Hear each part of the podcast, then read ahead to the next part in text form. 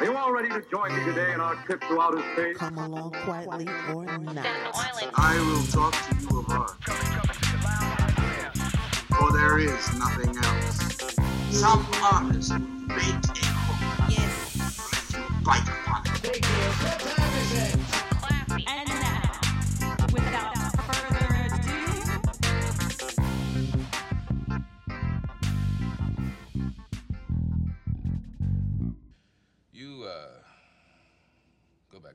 long time, old man. Old men always do. Ran with the Guineas back when the Guineas were tough. I ran when I could. Look good doing it, too. I'm no help to you. My tailor's dead. Hello, folks, and welcome to another episode of the Planet Shivers podcast. I am Albert Shivers, and on this episode, it's a good one today. It's a real nice little good episode. We got Don Wilson and Isaac Wilson back on the show. Don Wilson's got lots more to talk about in this his fourth visit to the show, and I'm very excited. Before you get all crazy though, this was recorded pre-corona, so don't go nutty on me. Right now, as a matter of fact, Don Wilson is working on a mural down in Easton, and I'll get you more information on that in a bit. Before we get into the episode, though, I want to talk about um, a little somber note here, a little quick, a little bit of a somber note I, I got yesterday was that jazz dancer and singer Mabel Lee died at 97 years old. Um, Mabel Lee was known as the queen of the Soundies. So, Soundies were like short music videos of the 30s and 40s, into the 50s a little bit. And they were either played one of two ways. They were either shown before and in the middle or after films at a movie theater, or they were originally intended to be used on video jukeboxes. Now, video jukeboxes are not really too known about, and they were more popular at the time in England. So imagine a jukebox, and rather than having the 45s in it, this had a bunch of 16 millimeter films, and somehow the mechanics of the machinery could play the film, and you'd be able to stand there and look at a video play right in front of you. These video jukeboxes were not that popular in the States. They were more popular in Europe, mainly the UK, but there were thousands of these these soundies. And at first, the big musicians, Armstrong, Duke Ellington, Benny Goodman, Ella Fitzgerald, the singers, were all leery to do this. You know, it was a new technology. They were all a little leery to, to take part in it. So what it ended up doing was boosting up lesser known big bands who didn't feel they had anything to lose by doing a video. Well, Mabel Lee, again, she did over a hundred soundies, whether it was being a featured dancer, featured singer and dancer, or just being in the chorus line in the back, she always stood out. If you're YouTubing this episode of the podcast, I'm going to put links to some of Mabel Lee's videos in the in the description below. This way you can go check out her work. I learned about her through a DVD that I picked up called Half Past Jump Time, which is a DVD compilation of all these old jazz soundies. And she's all over the DVD. And um, she was very popular amongst the circles. She worked with everybody from Duke Ellington, Johnny Hodges, Count Basie, um, the main guy, Louis Jordan, who put her in some films of his, mainly the, the film, I think it was 1947, Reet Petite and Gone. She also was in a film called Ebony Parade, and she was on the cover of Ebony magazine in 1947. My notes have fallen here. A man is not a man without his notes. Anyway, but where this really comes into play, where I kind of come into play here, is before I was doing this podcast, I was trying to do another podcast. And it was going to be an old time music podcast only from the early 40s backwards in time. and I would play the music and talk about the music, give some background, that kind of thing. It didn't really pan out. I ran it was became more trouble than it was worth and I took a little breather and I started this podcast.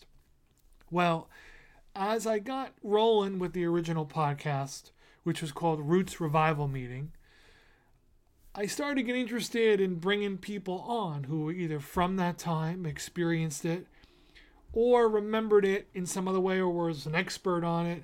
Experts tend to be boring. I wanted people who had firsthand accounts. And in the research I had done, I found out that Mabel Lee was still alive, living in New York. So a year later, and a whole bunch of emails, because she didn't have her own email address. So I was doing all sorts of research and finding people who may have been in contact with her through dance halls and dance troupes. It was an email chain, I'm not kidding, that went from New York to California, or yeah, New York to California to Canada, all the way then to Korea, where apparently Mabel Lee was running or working as the head of a dance school there. So this guy in Korea has her phone number. I pitch my case to him about why I want to interview her, the whole bit, and he gives me her number. But he goes, Look, he goes, don't tell anybody that I'm the one who gave you the number. So I said, Look, I don't know nothing. I'll worry about it if it comes up. I take a day to think about my pitch. I call her up. She had a, a in-home caregiver who puts Mabel Lee on the phone. Now here's where it got a little swervy. Okay. There was no Mabel Lee definitely wanted to talk. But whenever it came up about being recorded, she would get leery. Now I wasn't even pushing video recording. I was just going to go to her and do an audio recording. I was very plain with my with my plan. I told her about the podcast and all these different things. And we ended up speaking two times on the phone, about 40 minutes each, where she would just launch into these stories about her career. But once again, once we started talking about we should when we could meet up to record, she'd start to back off. Um, I even, in a last ditch effort in the second conversation, pitched her the idea of doing um, the interview over the phone, but there was some reason why she wasn't too keen on being recorded, but was willing to talk to me a whole bunch about it. We had two 40 plus minute conversations over the phone. Um, on the second call, I did end up, the phone I had had the ability to record conversation, but it would only record small chunks. Plus, I wasn't too thrilled about recording anybody when they don't know it. That's not the right thing to do. Um, she didn't want to be recorded, so I have her saying, I think like just hello to me or something and then I just exit out. You know, I just didn't feel right. But I urge you guys to go check her out. Um, in our conversations, which would take me a long time to cover, I don't want to take away from Don's episode here. So we're going to go from a jazz legend to a living legend in Don Wilson. And on this episode, which I am excited about, I was I'm sad about Mabel Lee, but I'm excited about Don Wilson we cover a lot of stuff in a short amount of time on this episode. We cover him a little bit more of his his tactics of being an art teacher. We cover the art he was doing when he was living in San Francisco in the 60s, which inadvertently you got to cover the Vietnam War. So we talk a little bit about that. We talk about Don's interest in animation then we get into how he became a vegetarian and also Don Wilson keeping an eye on the Long Beach Police Department. All very interesting stories, very fun. Don is a is a fountain of information and wisdom and I think you guys will enjoy this episode. I enjoyed recording it and I enjoyed working on it and listening to it again. I also want to thank Isaac for being on this episode and helping out with the recording. I hope you guys enjoy it. You could find this podcast and more, obviously, where you're listening to it now, be it a major podcast platform or YouTube. And you could find all sorts of updates on the Albert Shivers Patreon page and the Albert Shivers Instagram page at the little at Albert Shivers. It's that easy. It's my name. And um, I'm going to be doing more Mabel Lee related stuff this week to kind of keep her memory going. I urge you to take a look at some footage below. And I even strongly, more strongly, urge you to enjoy this episode with Don Wilson. And I'll talk to you on the other side of it.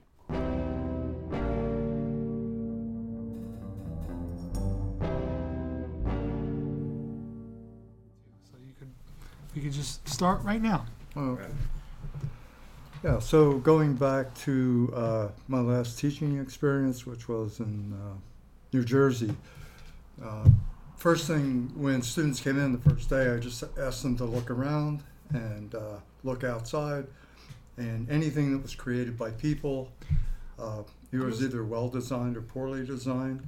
So I just wanted to make them uh, aware that um, knowledge of design and cost factors and all that, aesthetic factors were all involved in you know everything that people make, be it art or be it a car or a building. And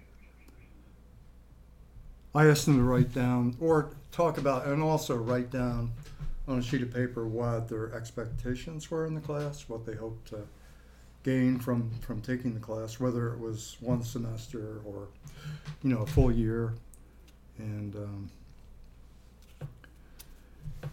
and the the other thing is the concept, as I think I mentioned before. Um, the school community is made up of parts, and uh, even within the school, we have the English department, mathematics, and so forth. Uh, so the idea was I wanted to encourage them to, as much as possible, uh, make connections with the other departments in the school. So, for instance, uh, one of the homework assignments I would give them would be to interpret a piece of uh, literature, a, a statement or a phrase from a story. Um, in the spring, the English department always put out a creative writing book. So the idea was that they could connect with one of the people that wrote the piece, whether it was a poem or uh, prose, whatever it might be, and work with that person to illustrate it. Mhm. There wasn't an illustration with every single piece, but that was an opportunity for them to uh, to actually have something um, be utilized. Um, there's one thing I, I kept uh, all the for the 26 years I was there. One of the things that I kept uh, in the background later as a course was photography. First room I was in, we had two enlargers, and I kept them in the storage room. It was a long storage room, so they were able. The more advanced students were able to use that and uh, develop black and white prints. From that, I really encouraged them to learn silk screening, which they did, and also etching. So uh, these are really important because then they would be free to give prints to friends Right. or sell them if they wanted to do Right, that.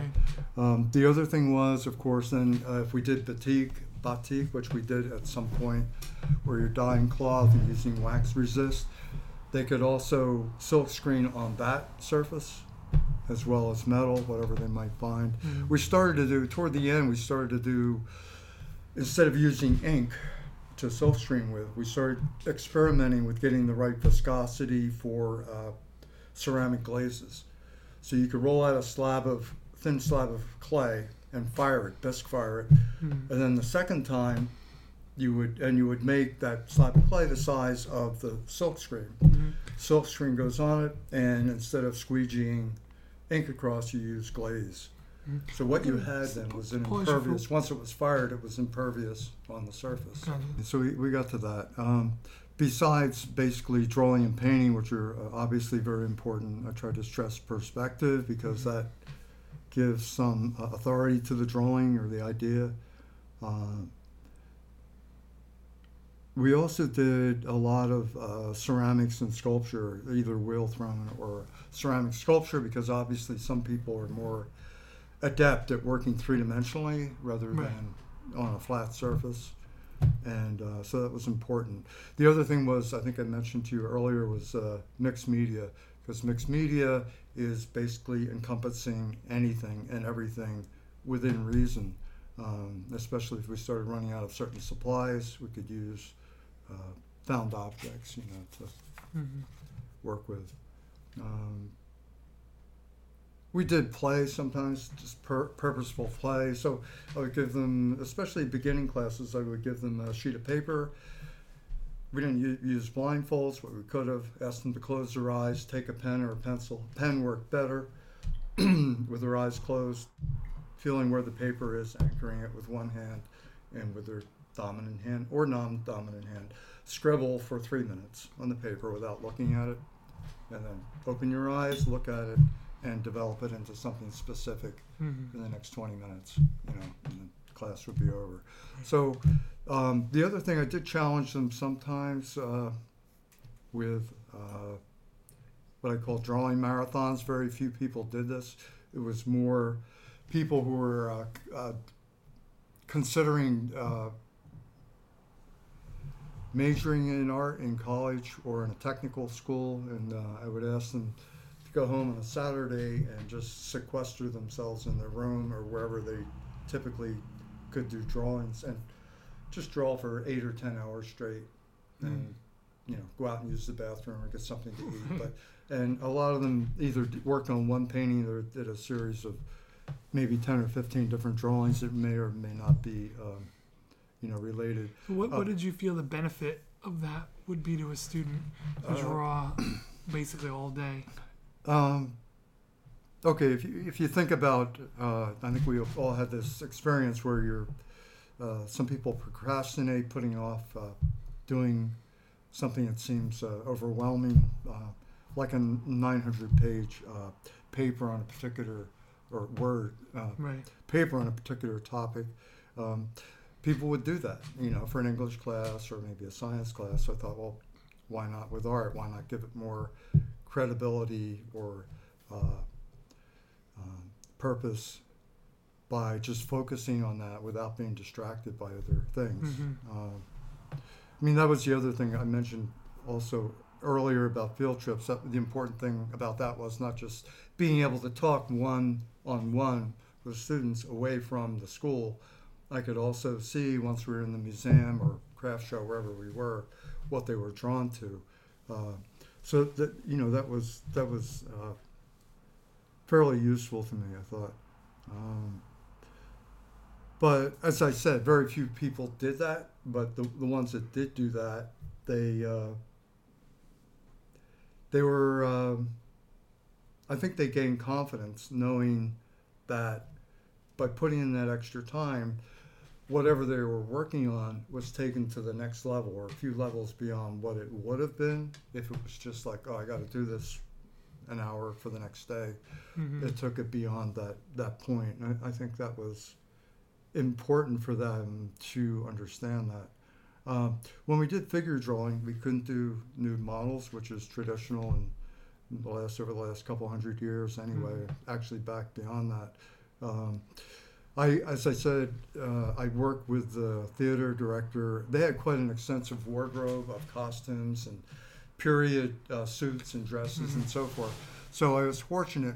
I didn't borrow some of the more expensive pieces, but we were able to borrow top hats and uh, jackets and so forth from 19th century or whatever period. And uh, so when we did figure drawing in the class, uh, it gave my students a chance to, in a way, role play. Because if they put on a certain, like a 19th century Victorian top hat Right. and suit, it made them kind of feel that part. And Mhm. so I had that beforehand, and then so when they could come in, they knew they were going to pose the next day. They could put that on, and we could get, you know, get rolling with that. So that that was that was uh, a help to have that.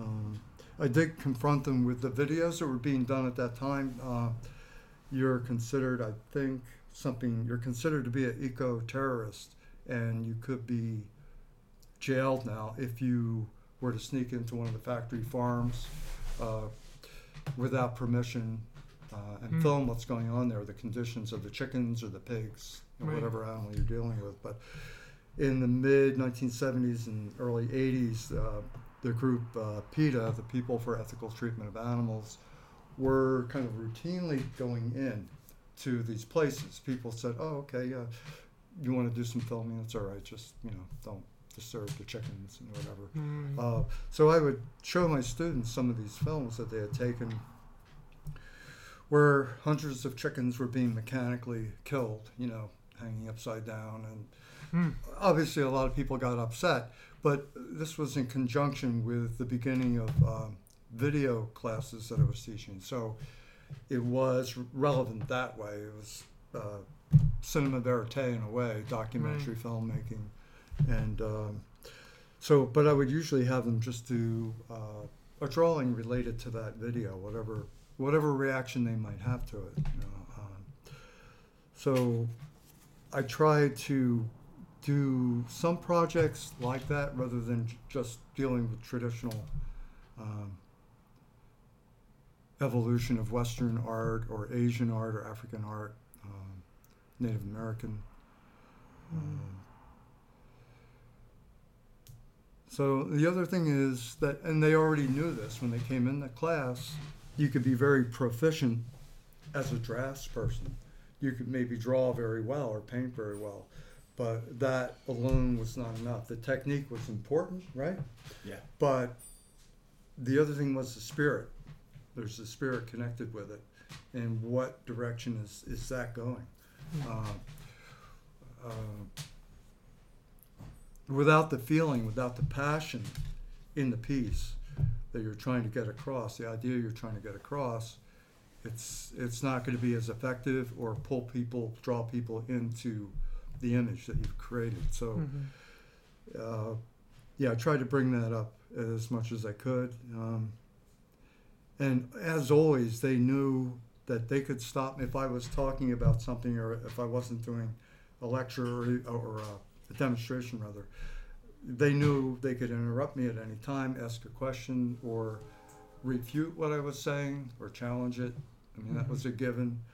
Um, the general concept is that creativity flourishes in a in an atmosphere of freedom or liberty, as such as it is within a school or a college, and um, constraint or over, overseeing someone trying to create something generally has a negative effect on it. Not always, because constructive criticism can be constructive, it can be useful. But I try to keep that um, atmosphere going in, you know, in the classroom. Right. Uh, and I, I realized pretty quickly I couldn't assume that when people got home that they had a place to actually draw or paint, especially painting, because Yeah. the parents might be upset about, you know, paint getting on whatever on the furniture or on the floor. Uh, so for that reason, I tried to, knowing that people maybe didn't have a place, whether they lived in an apartment or a home, um, I tried to let that cl- our classroom, my classroom, be the place where they could do as much work as they could in a 50 minute period, which Right. is not much because you got to introduce a little few minutes, and then there's cleanup at the end, five minutes, and so hmm. it's a very limited time. I was usually there till six or seven in the early evening, and people came in after school and did work after school if they wanted to work on a painting Right. or work on the pottery wheel. I kept the room open, unless there was a faculty meeting, which were hmm. Monday afternoon. Mm-hmm. So, so I just, uh, again, I, I said before, but uh, there were so many families in that community that I did rely on for a number of things, and they were they were always very supportive of uh, what I was doing, and also the theater, the music department. They were Mm. they were always there. I think they still are. Maybe a generation, you know, down Mhm. the road, but I think it was that kind of a community that uh, they they were involved, and um, and I you know I wouldn't find out really what effect maybe some of the projects I had uh, had on my students until after they graduated and came back. Whether they were working or went to college Mhm. for a year or two, they would come back and visit sometimes, and they would come back so often and make a comment about a project that they did, like one particular project, Right. and and you know thank me for it or said you know that was really helpful. Like you know in hindsight, I realized why you did it. Right. And maybe they didn't realize then why I was doing it. Mhm. So that, that was good to hear. It was always good to hear from them coming back. Hmm. And uh, so, uh, yeah, I keep in touch with I keep in touch with maybe four or five of my students right now from time to time, former students. Gotcha. So, but again, that's that's a few decades ago. You know. Yeah, and I could I could relate to that. Just thinking back on a specific art teacher that may have had like who comes to mind when I'm doing certain pieces.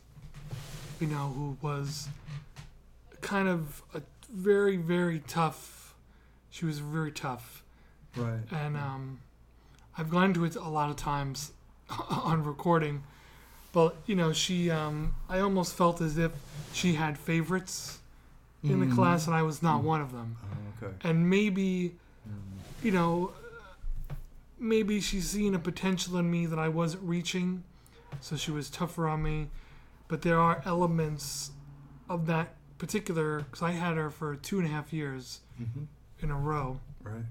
So yeah, like we we carry all these things, you know, and if it's a there are lessons that I feel like our minds put on the back burner, hmm you know, and hmm bring up later when it's when it's appropriate.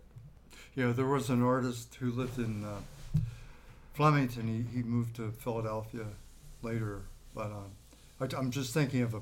His name was Leo Russell. I'm thinking of a print he did.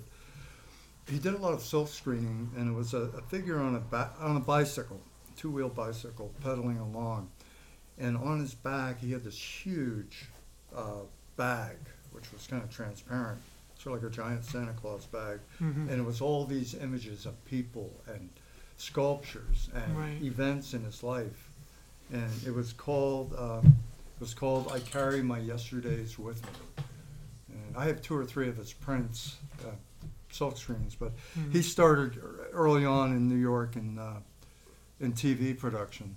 There was uh, there was a TV show called Captain Video. It was a Mhm. precursor Yeah. to Flash Gordon. Mm-hmm. So he Leo did a lot of the uh, the sets for Captain Video. He would do the background sets. and Mm.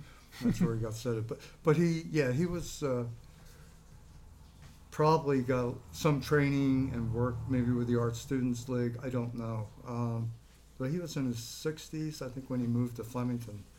But uh, that was a great experience being there because he would uh, his son Matthew was a musician and his daughter-in-law was sang and so when he had art openings it was always very crowded he had the live music uh, via his family and uh, he, it was very it was a really good experience to just be there and he would try to promote local artists you know have a different show every couple months Right. that was that was a good experience. Um, uh, there are people in the area here in the eastern area that are carrying that on, you know, trying to, but it's going to be slightly different. It's never going to be, you know, like it was, as they say. I think life moves on and evolves and changes and ends and then comes back again in a different, slightly different format or venue, you know, different feeling about it.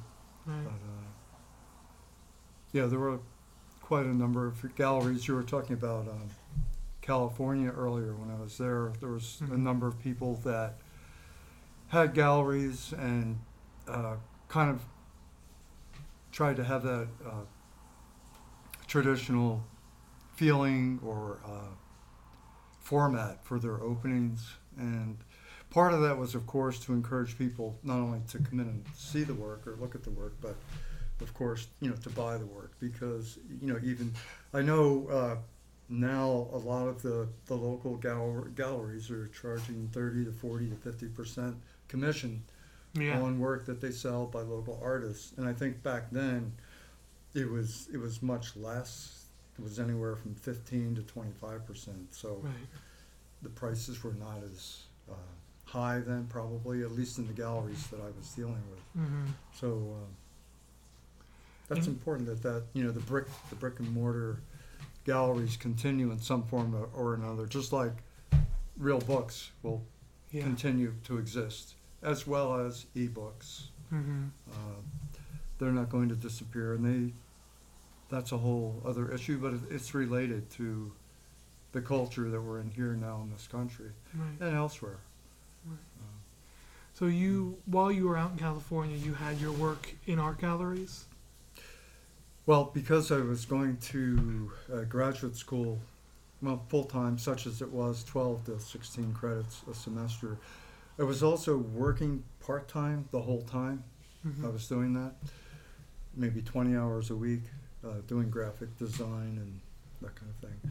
Mhm. Um, yeah, so I did make time. I tried to make time to uh, exhibit work, and there was just two galleries, and I think I mentioned previously one of them folded and took my own work and Yeah. work of some other colleagues, but uh, uh, a lot of the people, um, the number of people I remember that bought two or three of my paintings happened to be uh, veterans. And they had recently gotten out of the military. They were in the, involved in the war in Vietnam, and uh, a lot, uh, a number of my works then that I wasn't doing for the courses at the college per se uh, were relating to to the war, and um, so they were they were drawn to those those subjects, and uh, of course I did other things also. Um, was also attracted, as always, to the beauty of nature. You had to go out a ways from where I lived in Long Beach. Long Beach, at that time, was it was a, there was a major Navy base there. Mhm. There were at that time, and still probably are, a lot of retired people there. Right. And, And about um, what year was, is this? Uh, 60, 1967 to 71. okay. And so, and there were a number of uh, community colleges and regular colleges, of course, UCLA and USC in Los Angeles. Pepperdine College was in LA, I believe. Um, Long Beach State, where I was, uh, was about 20 miles from there. So I was kind of in two worlds, or really three worlds. I was uh, quite involved in what was going on on the campus we had a number of really excellent speakers come to talk on various subjects that were current at the time. Um, I had my the work I was doing for a couple of companies producing brochures. It was pretty boring work, but they were paying me to do it, and it was it was valuable experience. I knew I didn't want to do that kind of thing again, and I and I didn't for the most part, but. Um, and the other thing was um, getting more involved in uh, protesting against the Vietnam War. Uh, a number of my acquaintances and friends were pretty heavily involved in that and organizing uh, protests. And it got to the point where there were a number of major uh, national a mobilization against the war. It was called, and it's not a new it's not a new thing.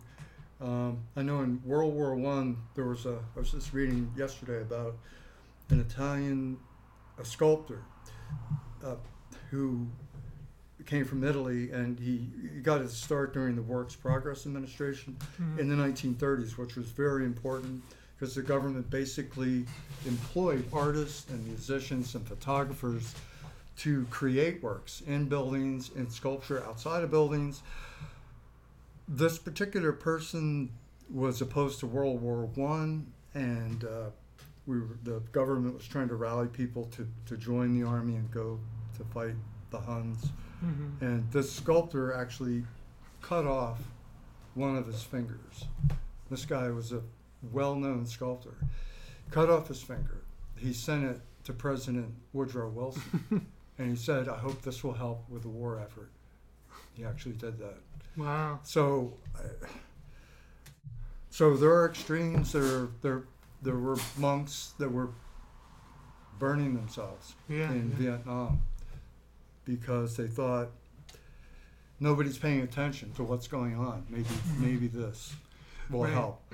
Uh, and so in in with that going on, I was more uh, over a gradual period of time, over a year, I was pulled more into that sphere. I think into what I could do to help with with that, whether it was creating artwork or making signs that could be put up in a public place Mhm. saying there's going to be a rally or a talk here about the war specifically Right. or civil rights specifically, whatever it might be.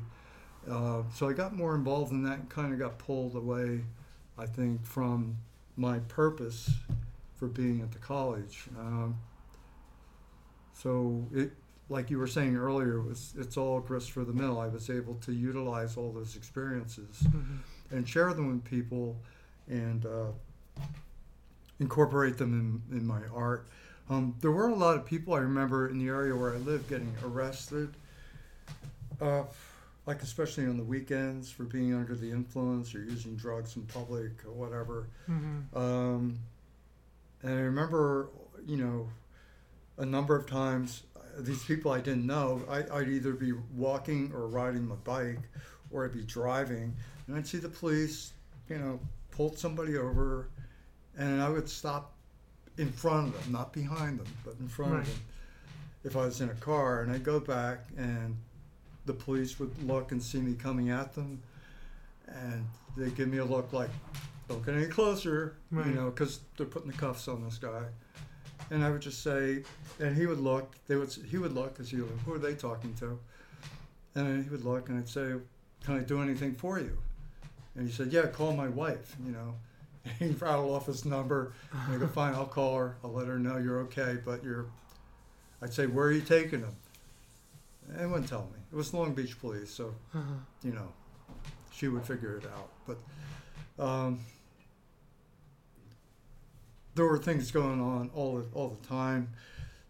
I had nothing to do with this, but there was a branch of Bank of America in Santa Barbara that was uh, bombed. Somebody set Mm. a bomb off outside of it, and the residents got very upset, of course. And um, so there was a lot of uh, push and shove and um, and aggression on both sides. I think Mhm. the people that were trying to bring attention to the inequalities in, in daily life or the waste of the war. Um, so that was, you know, a constant uh, reality. Yeah. And then there'd be events like giant fires. I remember building a factory caught on fire about three blocks from where I lived. And I was out one night and I looked over and I saw, hey, it's not sunrise yet. It's like 10 o'clock at night. And I'm seeing this light coming up three blocks away. So I would go over and, yeah, this building was totally engulfed. And there'd be like 30 or 40 people just standing, like looking at it. And Wow. fire truck would be there trying to put it out. And uh, that was incorporated into a drawing. I remember I did a drawing of that. I, I, I have to admit, I, I bartered with other artists for their work, exchanging artwork. I sold things very cheaply, like for $10, $15, dollars paint, small paintings, Right. you know, just cover the cost of materials Mhm. that kind of thing. But uh, I guess there was a the community I was in and the people that I knew. That was kind of that's where uh, it's not new, but the idea of food cooperatives were starting also, and so farmers markets within the city. So that was new to me. I knew that where I had grown up there was one or two, but that was new to me there. There were bookshops that were starting to open up, record stores, of course. So that was a chance for people to to get together and share ideas and uh, experiment uh, with different ideas, Like artistically. artistically and otherwise. Um, I tried to avoid. I wasn't really much into drinking. I tried to avoid going to bars generally, but I would go if there was a local band playing. You know, felt like listening to some music. I would, Mhm. you know, I would go there. But and you never know who you would run into. Uh, often, I made a few friends that way. Um, I got interested in vegetarianism through a couple that I met. I think they bought a, a print a print of mine I had a, some prints made offset, offset uh, printing style, and um, they had a baby that was about a year and a half old, and um, they were making a living uh, catering parties from where I was in Long Beach up to Hollywood, Los Angeles. They would, uh, whatever it might be, birthday party, uh, bar mitzvah, uh, somebody's anniversary, Mhm. uh, company party. Um, they worked out of their van. They had a van, and they would they would cook a lot of the food beforehand, load it up, get their kid in the car, and, and Mhm. take off. And uh, so that's that's basically there were a couple that got me interested in uh, Buddhism and vegetarianism, Mhm. and, and some other people too that were of a similar mind, Hmm. and that kind of directly had an influence on, on my work, uh, especially pen and ink drawings I did.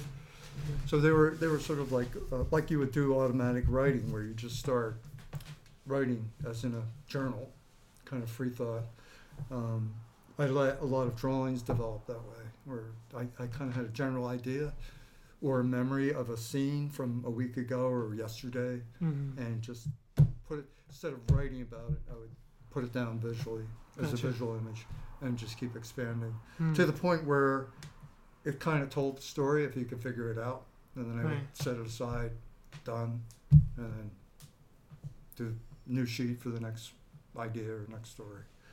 So those never were developed; they just existed as entities unto themselves. Mhm.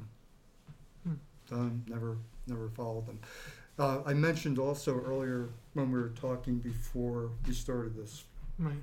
conversation about animation. Um, that was one of the things I was always interested in, and that was the first time I took an animation course was at the college there. So that was that was very interesting. You know, we started out with very basic things, you know, uh, using a fig, moving a figure through a landscape.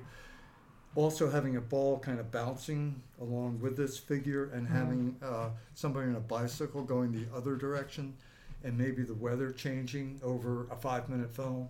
Right. So, you know, it was maybe 300 cels, you know, 8 by 11 paper. Right. And of course, you didn't have to rethink the wheel. You'd have the last drawing. You just, you'd put your next page over that. You'd basically Mhm. trace what you had and then move something a little bit, you know, because you would maybe film that for four frames if you're using 16 frames a second. So you could either slow down or speed it up according to that. Right. So that's something I might have stayed with if I had, you know, focused on that, but but I didn't. I, I did a lot of uh, welded steel sculpture there too, Mhm. and uh, the main thing I remembered there was I really became very uh, proficient at making uh, color viscosity etchings.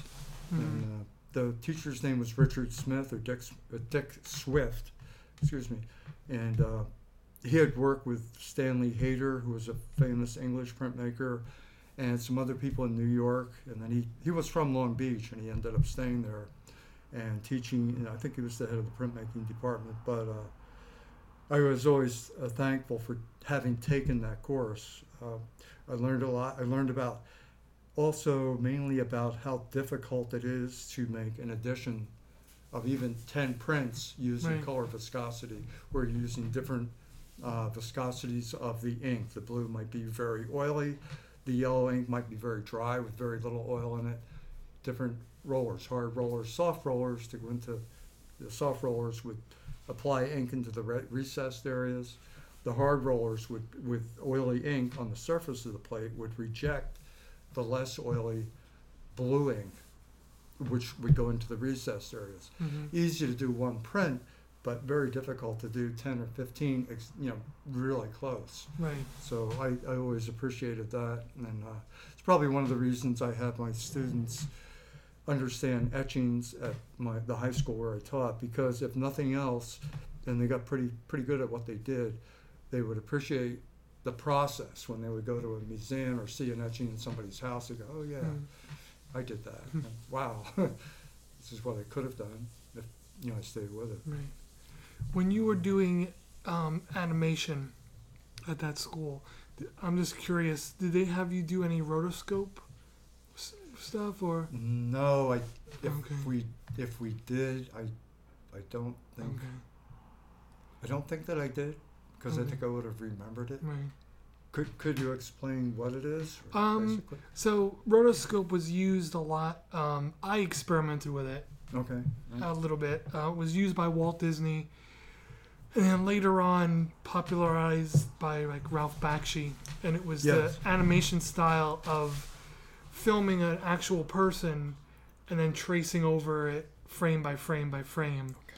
Yeah. Um, things like Snow White and Sleeping Yeah, Beauty. Song of the South. I think they did that. Okay, Sorry, yeah, I haven't I haven't seen that one, but yeah. Yeah, I know what you're talking about. Um, so I did like a minute and a half clip of like a jazz dancer because I was a fan of the Bakshi films right. and right. wanted to give it a shot. Right. You know, like sure. just so um, it was fun, t- tedious, hmm but Yeah, that's uh, it's good that you brought that up because as in any college or technical school, uh, there's not every major that's available to everybody that might be interested in something more obscure. So with the animation, I think it was probably something that was just starting up at that college. gotcha. Somebody decided to start that program, and maybe it was a year or two old.